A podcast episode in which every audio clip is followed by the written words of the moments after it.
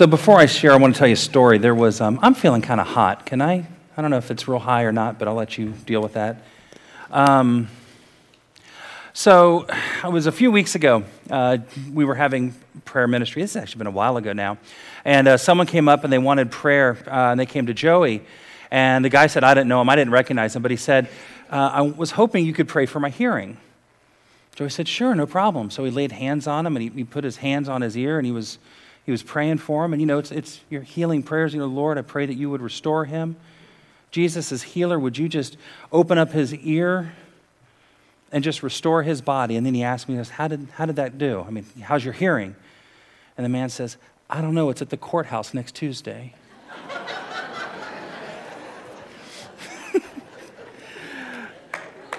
Language messes me up, doesn't it? Language really can mess with you um, and gets things confusing, and, and, and uh, it's hard to understand. We're preaching through Revelation, and I got to tell you, this is some tough language to read this book. Um, it is a part, it's a style of writing that we here in the West don't have anymore. You know, we can read Psalms and understand that it's poetry, and we can read the letters of the New Testament, and we can read historical accounts, and Deuteronomy is legal text, but, but Revelation is a type of text that, that we don't use anymore. It's a style, I mean, it's very colorful, and it uses, you know, big, bold analogies and statements and imagery, and it's very strong. And a lot of churches that try to preach through the Bible, they go all the way up, and when they have to start Revelation, they just jump right back to Genesis, because that's just, we're not even going to get into that. The language is hard, but thankfully, thankfully, the letters to the churches are fairly straightforward. Still some bold language, still some things to kind of interpret and understand. Um, but thankfully, it's easy enough that even I might be able to give it a pass. So uh, we're going to read. Um, Revelation. This is the church at Thyatira. I also have heard it pronounced Thyatira. I'm going to say Thyatira. If you like Newark or you like Nurk, you know, either way, it's fine.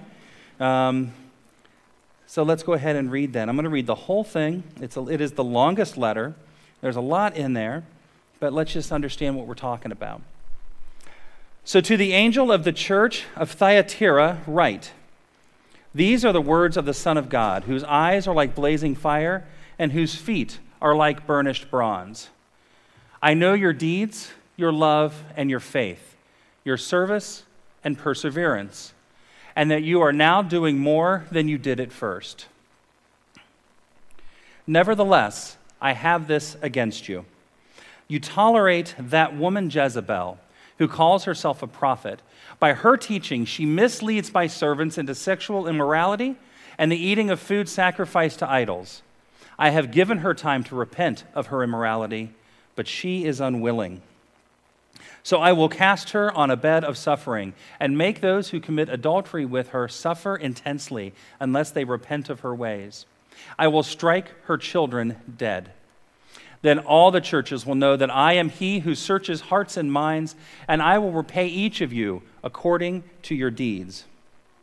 Now I say this to the rest of you in Thyatira, to you who do not hold her teaching and have not learned Satan's so called deep secrets, I will not impose any other burden on you, except to hold on to that, to what you have until I come. To the one who is victorious and does my will to the end, I will give authority over the nations. That one will rule them with an iron scepter and will dash them into places, pieces of pottery. Just as I have received authority from my Father, I will also give that one the morning star. Whoever has ears, let him hear what the Spirit says to the churches.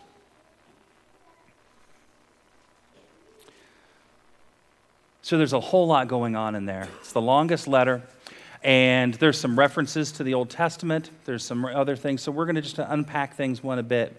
We need to learn the story of behind the story of what's going on. So, in this, we have two women. This is actually the story of two different women. One is named Jezebel, and one is being called Jezebel.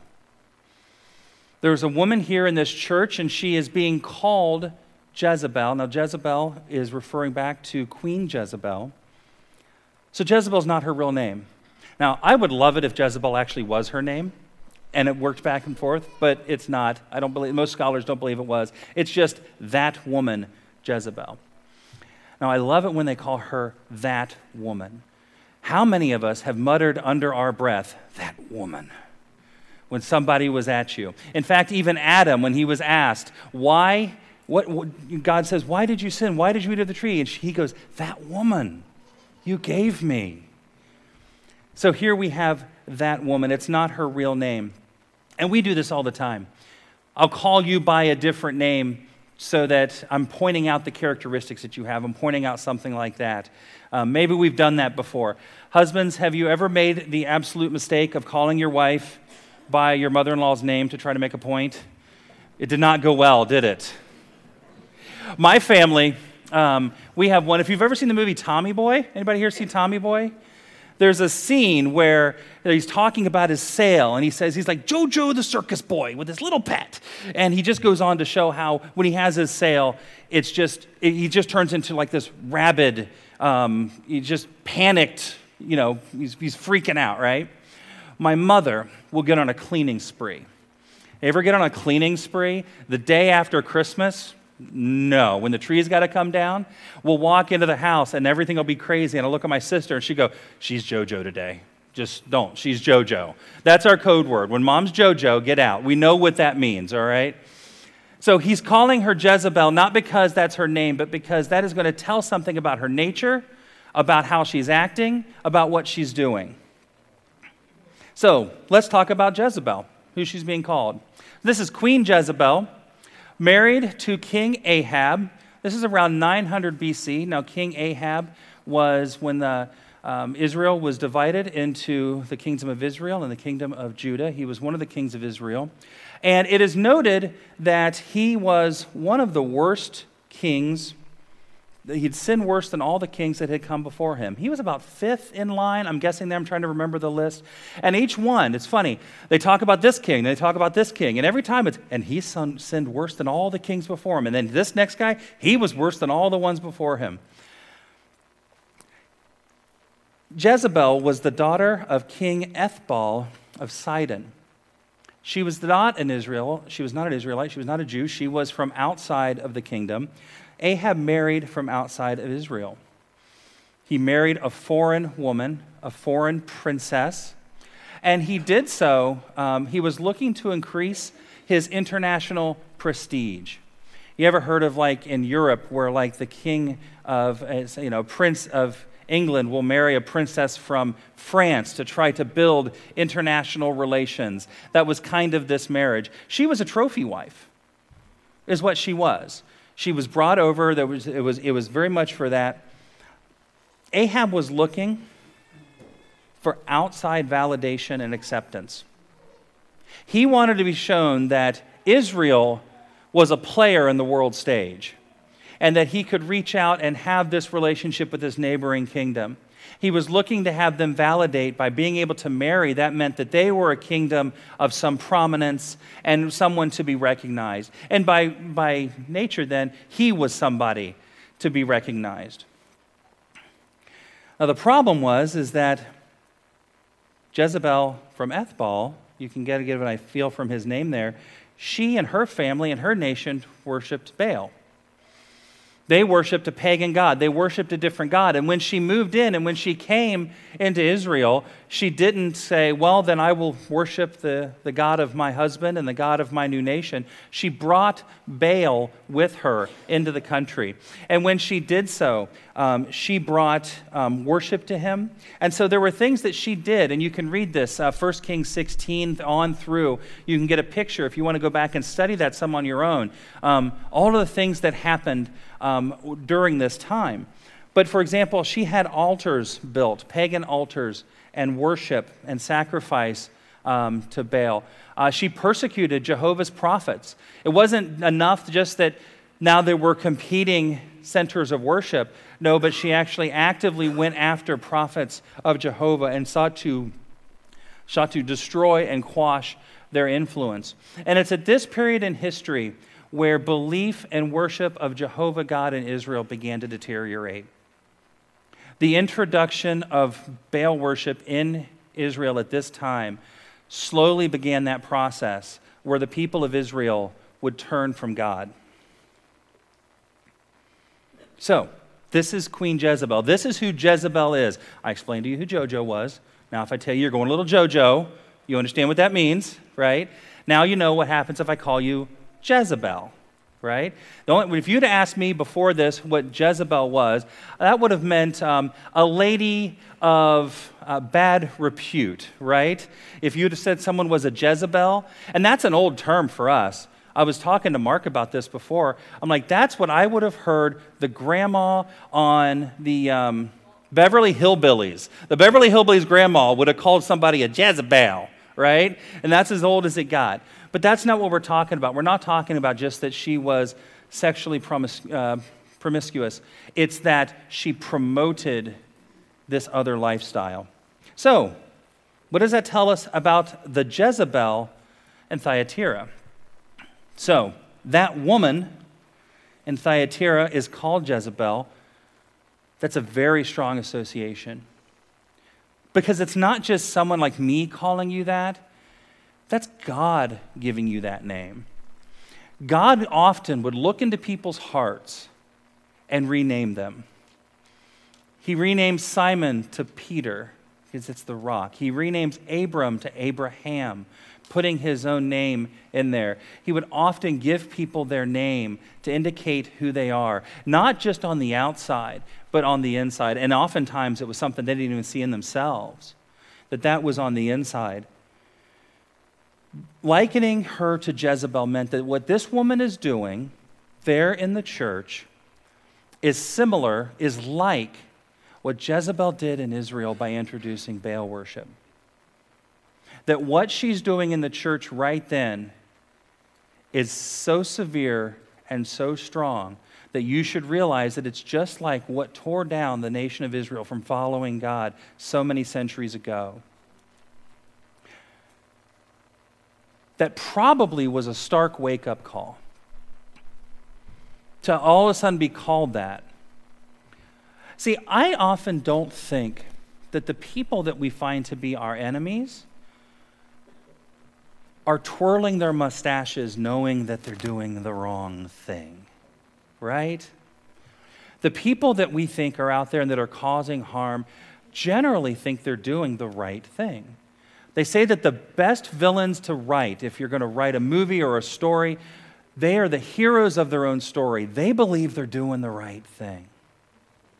This woman, I don't think, if she had been cast in a Disney cartoon, would have been surrounded by lime green smoke and cackling, right?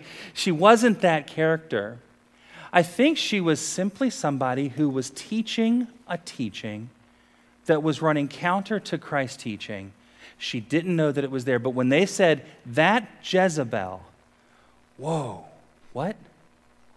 It's that bad? It's that strong that I need to listen to it?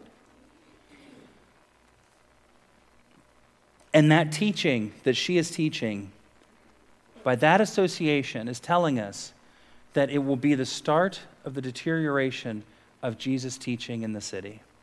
That that church will begin to become corrupt and will begin to fall because of it. So, what's she doing? Well, she's teaching Christians to engage in local pagan customs like the rest of the cities that exist in this time, the rest of the churches, they're the minority, right? We, we saw the maps earlier with Keith and Rhoda where we got these wonderful, you know, the United States is a Christian nation. Everybody, there's always a church to go to. Back then, the majority of the town that you lived in was not Christian. It was Jewish, it was pagan, it was a mix. Specifically, she was teaching that she was teaching them to participate in sexual immorality and the eating of food that was offered to idols. The problem was that these local customs that she was teaching that it was okay to participate in were incompatible with Christ.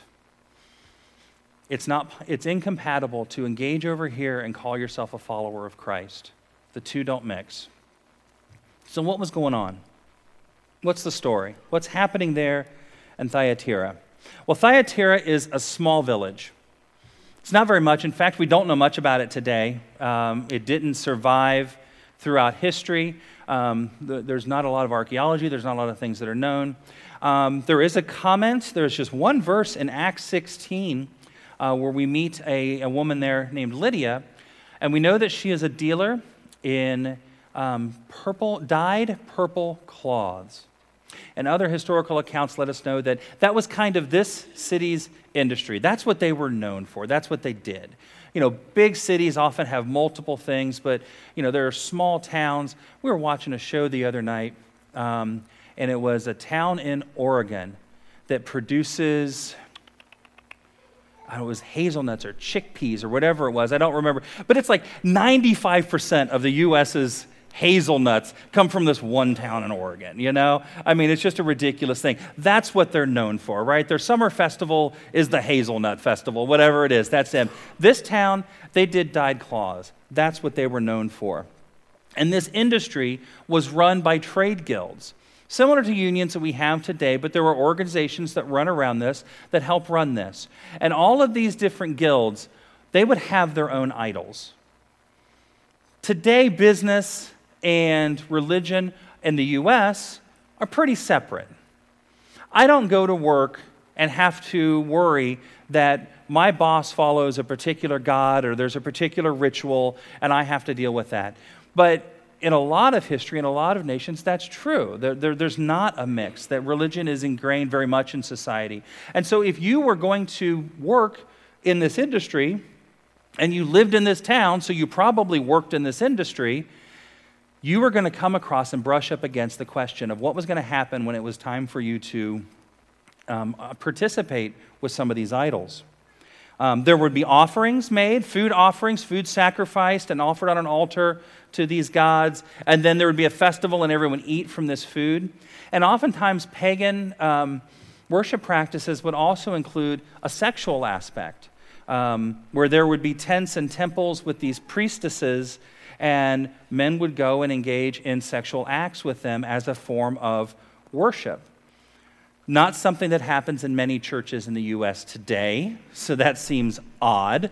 Um, but it is common in other areas. And if we look at society just as outside of what we would call places of worship, religious worship, but we look at the different idols that we have in our lives, we're going to talk about this more later. Sexual activity in relation to those things that we idol is something that we definitely have in our hearts and our lives. So it's not as foreign as we might think on the top. So these Christians had a choice.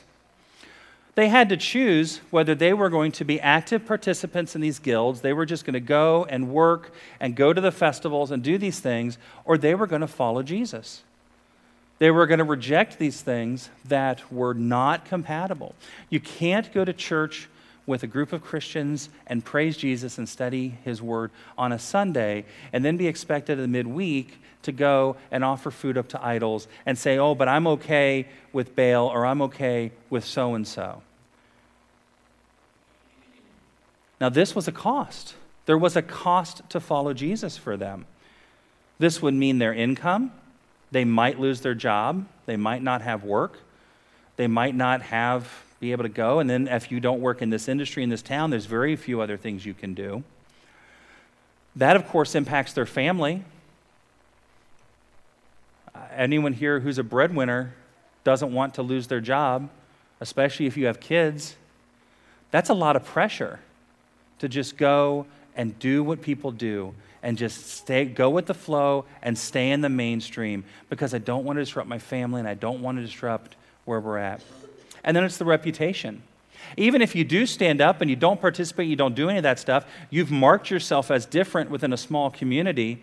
And so maybe you decide that you can help build houses or you can do whatever else they need to do.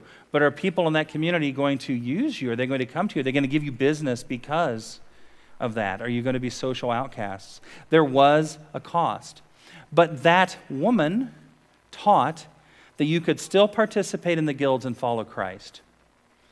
She was saying that it was possible that you can come and follow Jesus and worship him and be a believer and still participate in everything that's going on out there because God knows your heart. And I don't know if that's what she said, but I can hear the story because God knows your heart and it's just food on an altar, and it's just whatever it is, and it's not a problem. She was teaching that you could pick and choose where you follow Jesus and where you conform to the world. She was teaching that you can pick and choose where you follow Jesus and where you conform to the world. You know, when you first read this passage, it's really easy. Well, I don't eat food offered to idols, and I haven't had any sex in church recently, so I think we're fine. I'm fine. But that's really what's happening. You can pick and choose where you follow Jesus and where you conform to the world. And does that touch a little close to home for any of us? How many of us are guilty of deciding where we want to follow and where we don't? Make it even easier.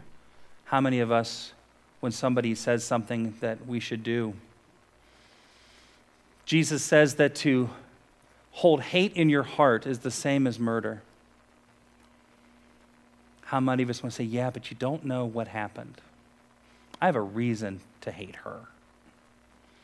You haven't had to work for my boss. You don't get to pick and choose. So, Jesus had two condemnations in this passage. The first is of that woman. She had failed to repent. He had given her time to repent. He had had grace with her, shown her mercy, given her time, obviously given her messages. Somehow, this woman had been given opportunities, and she had failed and she had refused.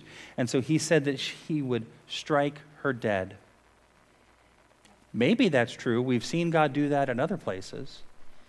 We don't know what happened to her, but maybe she did fall over dead one day. Maybe it's simply that she was removed from the church. I don't know what the story was. This is that time when that flowery, big language of Revelation makes it kind of hard to, it's not as clear as just a letter, right? As just Paul writing this letter. It gets big, and so we don't know. But we do know that she would be removed from the equation one way or the other, and she would no longer have the influence on the church. Jesus was going to make sure of that. To those who would commit adultery with her, they would suffer greatly, intensely, excuse me. Those who would commit adultery with her, meaning those who would believe her message, those who would follow that teaching, those who would then go, Oh, good, I can go to work and I can eat that food and I can go into that temple and that's fine. I can come back with a clear conscience on a Sunday and it's really okay. And it doesn't matter what the pastor and the elders are saying because they, you know, they're just old and stuck in their ways, and they don't understand the way it is in the real world. They don't know what it's like to be out there and have to live out here. Those who would commit adultery with her, that is strong language.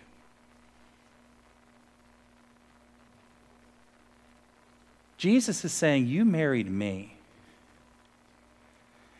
and yet you're being unfaithful with her.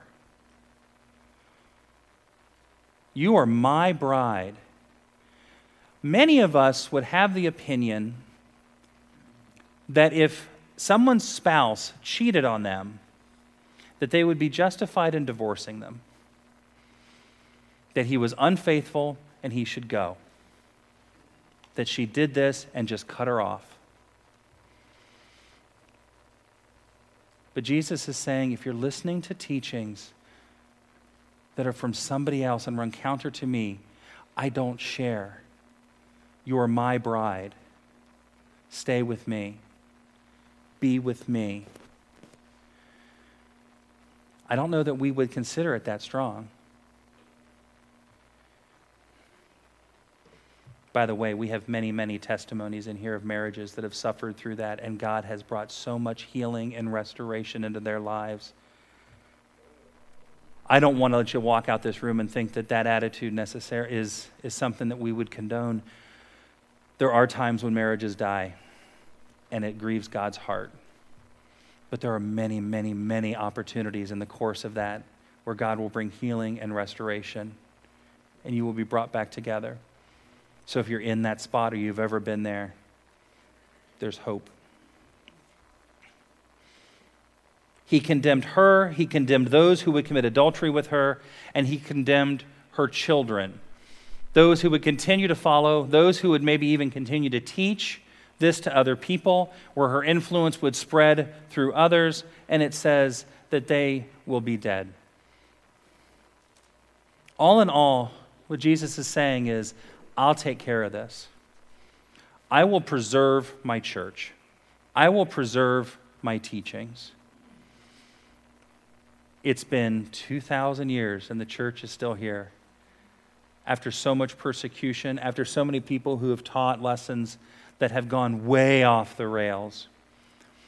And yet, the power of the gospel and the power of Scripture and the power of Jesus is still present. He will preserve his church. But Jesus' condemnation didn't just start with her because this isn't a letter to that woman in Thyatira.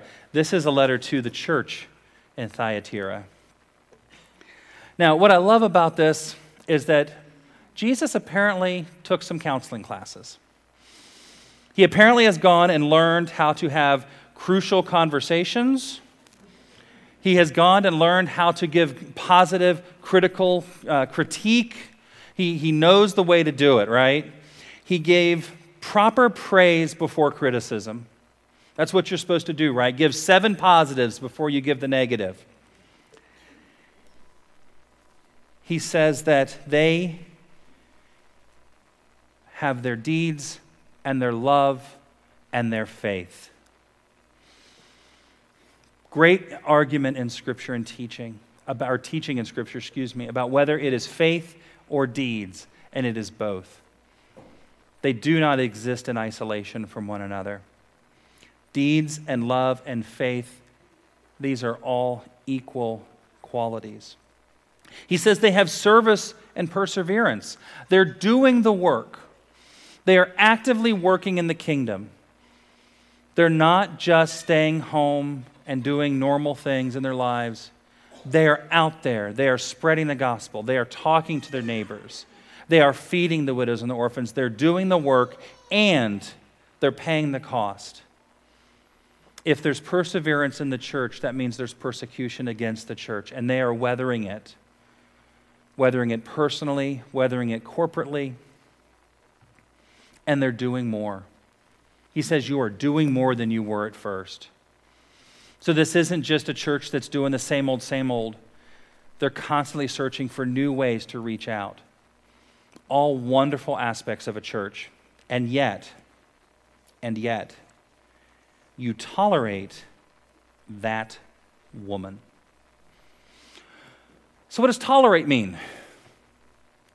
A couple definitions the capacity to endure pain or hardship, sympathy or indulgence for beliefs or practices different or conflicting with one's own. That sounds kind of right, doesn't it? She was teaching something different and they were tolerating that.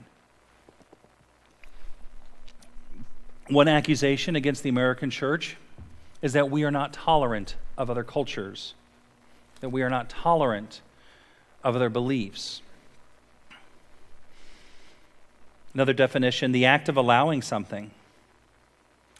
And my personal favorite here the allowable deviation from a standard, the range of variation permitted in maintaining a specific dimension in machining a piece. was at Honda for a while, and if you ever talk through the weld shop or you talk about any of that kind of stuff, they talk a lot about tolerance. This panel needs to fit to this panel within a three millimeter tolerance. Two's fine. One's, hey. Five, nope that there is a, there is a gap, there is a space in which you're allowed a slight deviation, and it is a slight. And I will say that when we had the Hondas, that was one thing, but when the Acura started going through the kind of quality they want out of an Acura, those tolerances were much smaller of how close to accurate it had to be.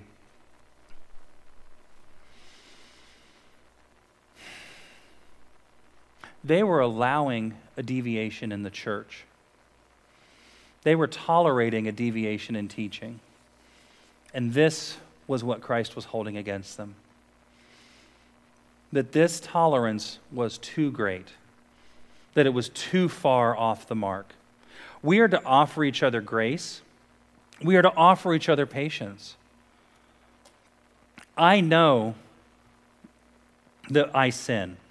I've shared that from here plenty of times. I know that you sin. And we are to have grace with each other while we work through that. But what we're not to do is tolerate it in each other. You hear the difference in that? That means that when Stu, if I can pick on you for a moment, when Stu is struggling with a sin, I can show him grace in waiting and helping him and praying for him and working through that. But what I can never do is tolerate it and say, Stu, that's fine. That's okay. In fact, I'm not sure it's a sin. Early in my Christian walk, I was talking with another Christian man about, um, uh, well, looking at women, right? When you're in your 20s, when you're in your 80s, that's a problem. It doesn't matter, really.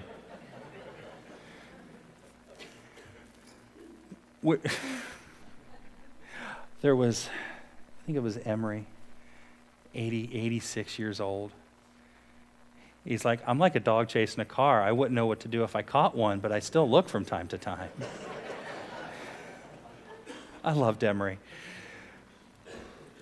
Here's the thing I shared this that I was struggling with this, and I didn't like it. It, it, didn't, it wasn't what Christ was teaching. Christ is teaching that even if you look upon a woman with lust in your heart, it's the same as committing adultery.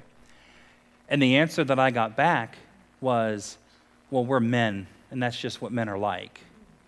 And you just need to give yourself grace. And that was accepting a deviation that Jesus doesn't. That was a teaching that man was that woman, Jezebel, in that moment, teaching something into my life that was going to create a deviation that was too great, that Jesus would not have been happy with, and that he would want to have called out.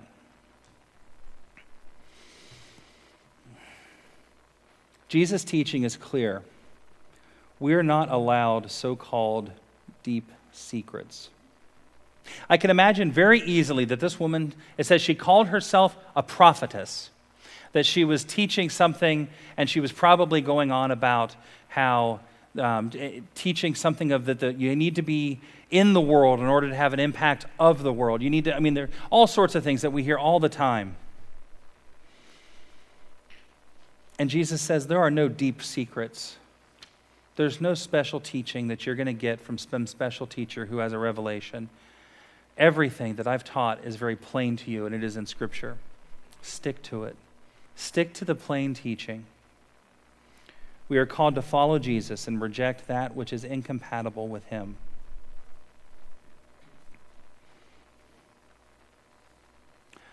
I'm going to give some examples, and they might be unpopular. So forgive me if I step on any toes here. I mean to, but forgive me anyway. This was a big topic, right? This thing that uh, she was teaching about uh, participating in the trade guilds and in that worship, that was integrated deep, and that was obviously a major issue that was going on in the church. I tried to think about a major issue that's going on in the church today, and I didn't want to talk about it. I'm not going to spend long on it. But the church's attitudes against homosexuality so much has changed, not only just in the last 30 years, but in the last five to 10, in American culture's acceptance, perception of homosexuality, that the church has struggled to get a grip on how to handle it. It just moves so fast that I think we're, we're, we're, we're scattered. And I think we have, we have problems at both ends. If you're probably my age or younger, it's a generational thing. You're probably okay with it. Love is love. And, they sh- and gays should be able to marry, and there shouldn't be a problem. And if I were to preach over the pulpit that homosexuality is sin, that would feel old and dated and non progressive. And yet, Scripture is clear that homosexuality is sin. And so I have to stand upon that scripture and upon that teaching. I cannot pick and choose it. I cannot deny it, no matter what else is said, or else I'm that woman Jezebel teaching a deviation from the standard what Christ has for our lives. I can't do it. But yet, the other swing in our church, because it's this impulse, it's this reaction to the, the culture going this way, and you feel you need to pull this side to kind of balance the teeter totter, is that homosexuals or people who practice homosexuality are sinners. And they are unforgivable, and that it is something you cannot come back from, and it is something that is to be railed against. We miss the fact that Jesus called sinners to be his apostles, his disciples. He, not, he met with them, he gave them water, he went into their homes, he ate dinner, he engaged, and he did all of that while calling them to repentance. He showed them love. He shared himself. So our job is to share him. He did not reject them. He did not cast them out. But yet he did not deviate from the truth. Their response is their own. And this is true for people who are practicing homosexuality. It's true for any other group that you might have a problem with. This is our response. This is Jesus' response. And we end up swinging to both ends. And I would just say to stick, stick with what Christ has taught on either side.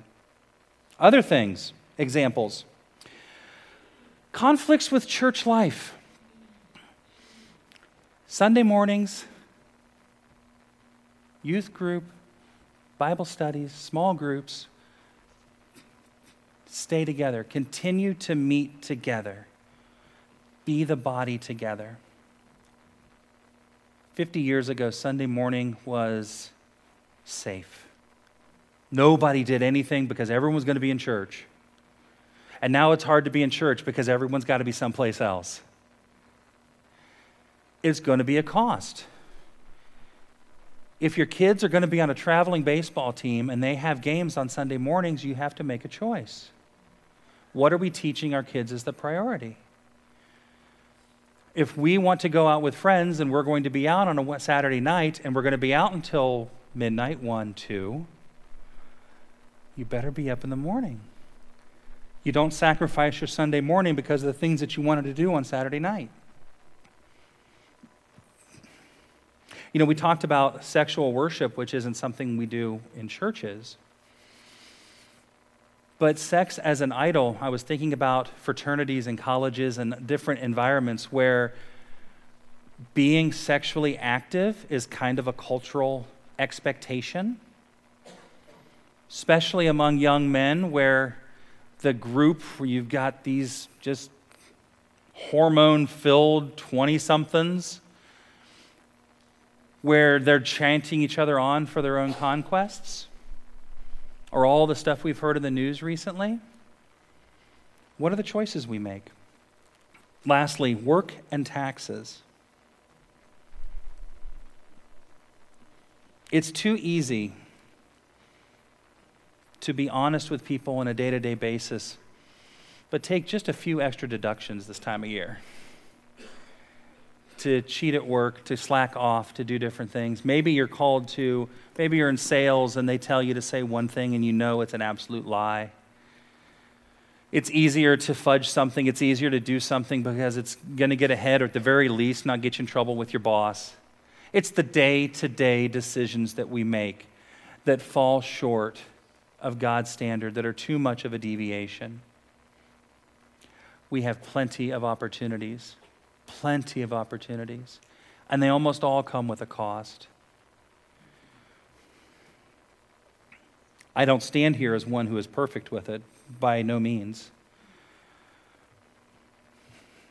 But I stand here as one who has read the scripture, heard what God has said, and simply share that challenge to me and to all of us.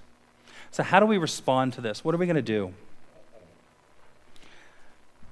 Question where have we tolerated unbiblical teaching in our church and in our lives?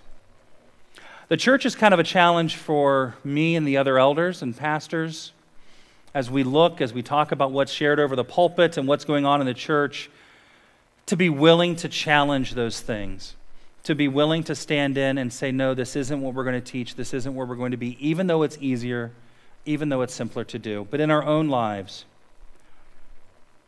Because just as God dealt with that woman and cut those things off, He will cut those things off in our own lives too. They will be addressed. Have we committed ourselves to following Christ to the point of paying a cost? So I've got three action items for you this morning. If you ask these questions and there's something you're like, what am I supposed to do with it? First, learn more, study. When Paul shared in Berea, he commended them that they not only heard what was taught, but they compared it to the scriptures and they studied to see what was true. It's too easy in our busy lives to listen to what Joey says and listen to what this pastor says and this one, and then what I kind of feel and go, oh, okay, this is what I'm going to think. Study it, read it, read the scripture, seek out answers. I went to a Christian seeking help for lust in my life at an early age. I got a bad answer. Was that where I stopped? Yes. No, no. I, I went to somebody else because that's, that answer didn't feel right. There was something in my heart that said that's not the way I'm supposed to go. So continue to seek out the answers and learn. The next one repent. Repent. Once you learn the way to go, if you find that you've been going the wrong way, just turn around. I'm not Michael Jackson. You don't want to see that. but turn around. Repent. Just make a change. And lastly, I can't remember what the lastly is, so I need it up on the screen. Make the change. Make the decision. This was thinking about when Mike was up here earlier, and they were talking about this as a season of their life that is changing now. And I was picturing a pasture where you're leading your sheep and you're working in this one field, and there is a stream that goes across, and then there's another pasture on the other side. It's very easy to meander on this side, but you have to make the decision and cross the stream to get to that other point. In our lives, if we're on this side, and we decide we have to make the intentional decision that we're going to cross, that there is going to be a change. And I can tell the difference because I've walked it. I can look to the other side. I can see where I was, and now I can see where I am. So I'm just going to lead us in prayer. We're going to take just a minute of silence and just let the Holy Spirit talk to us. Listen to what He has to say.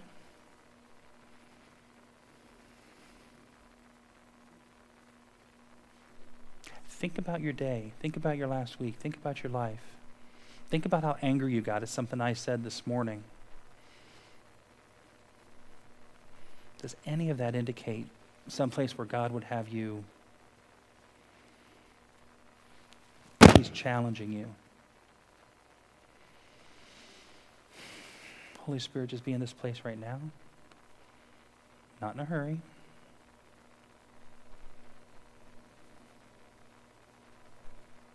Ask that you would talk to us and speak to us.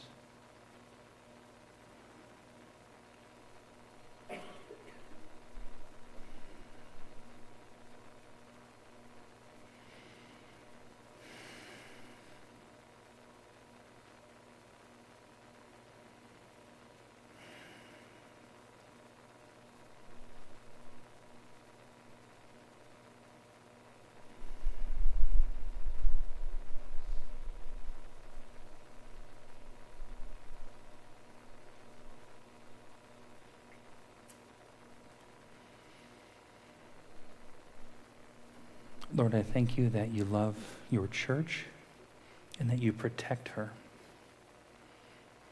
I thank you that you love us as your bride and that you are jealous for us. That when other teaching, that when there are things that would come into our lives and our minds that would lead us astray,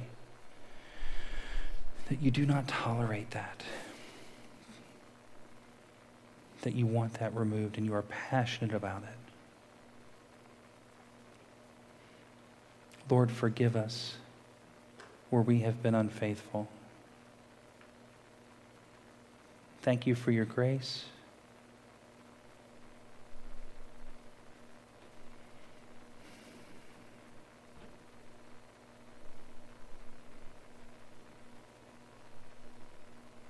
As I close in prayer, just if there's anybody that has had something specific, anything heavy on their heart, um, that you want to come forward and just do business with God with, you may. I know there's no guitar, we're not setting the mood, but God doesn't need the mood. And if there's not, that's fine. So, Lord, just we thank you for this morning.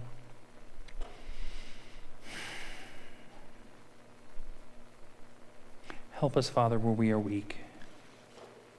You do give us more than we can handle. You do allow more into our lives than our fragile commitments can bear. And you do that so that we will reach out to you and we will grab a hold of you and we will ask for your strength. Lord, we ask for your strength this morning.